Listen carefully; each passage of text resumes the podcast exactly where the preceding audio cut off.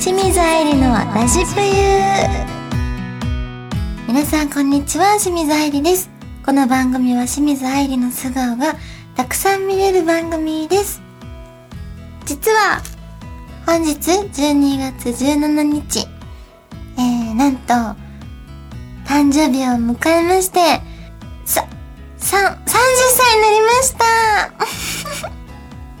そう、今ね、3歳っていうか迷ったんですけど、てか去年まで私9歳って言ってたんですよ。だから10歳って言いたいけど、10だとさ、本当の数字30でしょ？で、考えたらちょっとなんかややこしいなと思って、3歳に戻るんでもええんちゃうかなって若干思っちゃってる。30歳清水愛理です。はい。ねなどう言えばいいだろうね。3歳なのか。まあ3歳が一番わかりやすいよね。まあいいんじゃないかなって30歳の清水愛理が言っておりますはい。こうしてここにいられるのもその普段ね支えてくれている事務所の皆さんとか周りの皆さんとかファンの皆様ねまだ会ったことないけどいつも応援してくれてるファンの皆様とかにも支えられてるおかげなんだろうなと改めて感じております。はいちょっとねこんなに頼りない30歳になるとは思ってもなかったんですけどまあ生きてるだけええやんということでこれからも末永くよろしくお願いします。はいえー、それでは清水愛理のラジプユスタートです。この番組はラジオクロニクルの提供でお送りいたします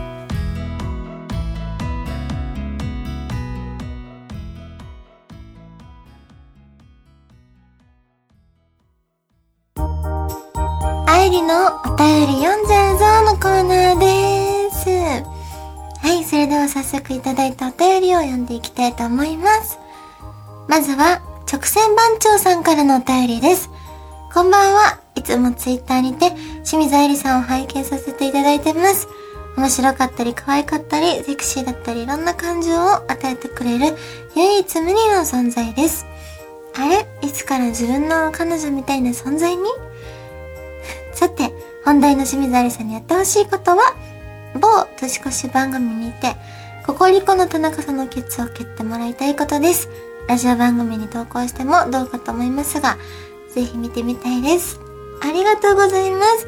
いつから自分の彼女みたいな存在になってへんわ。はい、あの、本題のですね、某年越し番組にてケツを蹴ってもらいたいということなんですが。ねえ、私もすっごい夢でしたよ。目標にして頑張っててんけどね。コンプラ的なのもさ、厳しくなってきた時代に突入してるというのもあるし、まあ、私のね、実力不足でもあるし、なかなかたどり着け、つけず、終わってしまいそうな感じではありますね。けどまあ、どこかでね、田中さんのお尻を蹴れたらいいなと思ってます。ありがとうございます。続いては、まさとさんからのお便りです。アイリン、スタッフの皆さん、こんにちは。いつも楽しい番組ありがとうございます。夏にラジプユを聞き始め、公開収録前に全放送を聞き終えたのですが、また1回目の放送から改めて聞き直しました。今回は放送中にアイリンのお腹が鳴った回数を数えながら聞いてみたのですが、1から68回放送の間で合計12回を記録しました。ちなみに最高はボリューム54の3回です。かっこディレクターさんも2回なっていたようです。なってたんだそんなお腹を空かせたアイリンですが、過去に M サイズのピザ2枚を軽々と食べるとおっしゃっていましたが、今も食欲は健在ですか？最近たくさん食べたエピソードなどあれば、ご聞かせいただけると嬉しいです。ちなみに私は M サイズ1枚食べるのがギリギリでした。ありがとうございます。かなりね、まさとさんはアイリマニアになっております。だって、あのラジプユを2周する人はなかなかいないよ。本当に。すごいね。しかも、お腹の高い数まで数えるってさ、もう公認アイリマニアだよ。完全に。よく寝れずに聞いたね。ありがとう。そして食欲なんですけど、私今も本当にとんでもない食欲です。ついおとついかな？ちょっとね、ビッグなお仕事がありまして、その前まで一週間ぐらいちょっと、一日一食とか、徐々に減らして体重減らしてたんですよ。でも、解禁された日の夜、え、なんと、ウーバーイーツでお寿司、それから、ピザ、L サイズ、それから、焼き鳥、頼みまして、完食しました。とんでもないでしょ？で、次の日も、スタミナ丼的な、丼とかも朝一から食べたり、ラーメンお昼食べたり、結構食べちゃってます。今日朝何食べたかな？うんオムライスだ そう、そんな感じで、炭水化物祭り、させてもらってます。はい。でも、この食欲を本当にどうにか抑えたいんですけど、もう生きるってこういうことやんって最近ちょっと開き直っちゃってます。食べないと生きていかれへんしなって。はい。まあそんな感じで、これからもバクバク食べて、ムチムチになりたいと思います。ありがとうございました。続いては、たんこぶさんからのお便りです。当主、スタッフの皆さん、いつも楽しい配信をありがとうございます。今年で当主も大人の女性を極めつつある年齢になりますが、ここで20代の総括と30代を迎える抱負を教えてください。ありがとうございます。いやー、ほんと大人の女性を極めなければならない年齢になってきました。でも、20代の総括というか、なんだろう、忘れちゃいけないなと思ったことは、少年の心。私は女性ではありますけど、少年よ、大将抱けってあるじゃん。そういう感覚というか、そういう少年魂みたいなのは、30代になってもずっと持ち続けたいなって思ってます。あとは、そう、岡本太郎さんの言葉で、危険だと思う道を選びなさいっていうのがあるんですけど、何か迷った時とかは、必ず、うん、大変だろうな、とか、思う方を選びたいなって気持ちではいます。うん。そういう大事なことを忘れない30代でを迎えたいなって思ってます。あとは、このね、ラジプリも、なんと70回放送記念ということで、70回だよすごくない？それを次のコーナーでね、たっぷりお話ししたいなと思ってます。以上、あゆりのお便り読んじゃうぞのコーナーでした。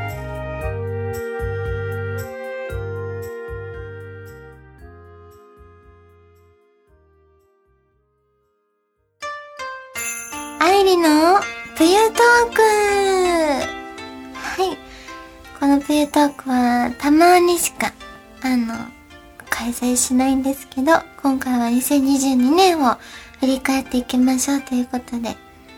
はい。まずは、年始めかな？に、BS 吉本さんで、新たにチャリロと吉本っていう番組に、レギュラー出演が決まり、毎週生放送に出演するっていう、結構緊張しました、最初は。生放送やし、下手こけないし、とかね。で、そんななんて言うんだろう。競輪を予想する番組だから、ちゃんと競輪も当てていかなきゃいけないっていう。あと、笑いのツボに入るとすごく止まらない性格なので、それで一回怒られたことは あるんですけど、そう、いつもね、打ち合わせの時に来るディレクターさんと、もう一人のスタッフさんと、三人で打ち合わせするんですけど、その、笑いがね、止まらなかった日があったんですよ。レインボーのジャンボさんにつぼりすぎて。で、進行がちょっとストップしちゃった、私の。カンペ出てるのにね。で、ふーっと落ち着いてからやっと言えるみたいなのがあった回があって、その次の週の打ち合わせの時に、ディレクターさんと、いつものスタッフさんと、初めて、その、チャレト吉本の偉い人が一緒に入ってきてなんだなんだと思ったら、マジの目で、もう、あの、笑わないでもらっていい？ごめんなさい。って、結構ガチでショック受けて、直前まで泣きそうになってました、実は。でもやっぱ始まったらね、レインボーさんのあの活気のあるトークと、ね、ユニークさに引っ張られて、もう忘れましたけど、そんな辛いことは。ただ、めちゃめちゃツボに入りそうになった時に、その人の顔を思い出すと、ふって止まるようになったの。だそういう意味では、笑いを自由自在にコントロールできるようになりましたっていう年ではあったのかなと思います。あとはね、上田さんの番組にもちょこちょこ出させていただきました。上田と女が吠える夜はすごく反響も良くて。なんせね、もう、まあ何があっても拾ってくださったり、助けてくれる人たちがいるっていう、すごいありがたすぎる現場でした。はい。あとは、そこでね、湘南新宿ラインがちょっとバズったりとか、いろいろやらせてもらいました。そして、地方ではね、パチイベとかにしょっちゅう行かしてもらって相変わらず、地方のみんなとの交流ができたりとか、すごいほっこりする楽しい思い出がいっぱいでした。そして、ここでもね、公開収録がやっと開催することができて、ちょっとね、うん、もっとたくさんの人に来てもらえるように今度は頑張ろうっって思える公開収録になりました。いい意味でもです。悪い意味でも。はい。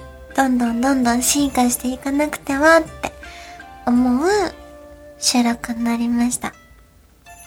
あと、去年の12月に占いに行ったんですよ、YouTube。でそこで、2022年はとにかく体調を崩すよ、みたいなことを言われてて、本当にそれが、バチバチに当たった年でした。びっくりするぐらい。ほんと、あそこの先生、当たりすぎて怖いってなっちゃうような、そのぐらいね、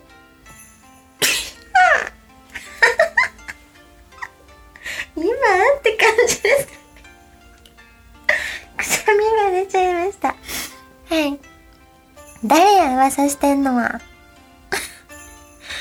はい、そんな感じで、ちょっと占い、なんて、そんな花から信じてませんわっていうタイプだったけど、ちょっとね、今年のその自分の出来事に当てはまりすぎて、ちょっと、信用してもいいなって思っちゃうような年になっちゃいましたね。あとは、そう、30歳という節目ということでもあるので、新たな目標っていうのが実はあって、まだ、まだまだ形にならないし、なってないし、進んでないので、お話が。まだちょっとお知らせは控えようとは思うんですけど、来年のどこかでお知らせできるように、私自身も頑張らなくちゃって思っています。はい。で、なんかあとね、ファンの人たちが、引退するんじゃないかとか、言ってる人もいたらしいんですけど、引退はしません。ただ、やりたいこととかは変わってくるかもしれないよっていうだけです。はい。ずっとしがみつ、つかせてもらいます。そんな感じかな。うん。とにかくね、このラジペンの放送も第70回なんですよ、今回。まさかね、70回もやらせてもらえるとは思っていませんでした、正直。50回目でも嬉しかったのに、70も行ったんだっていうね、気づいたら。でも100回目指して頑張りたいなと思ってます。皆様引き続き、グランドル界の坂田敏夫こと清水愛理の応援よろしくお願いいたします。じゃちょっとね、真面目すぎる回になってしまいましたが、最後まで聞いてくれてありがとうね。ほな、以上、愛理のプートークでした。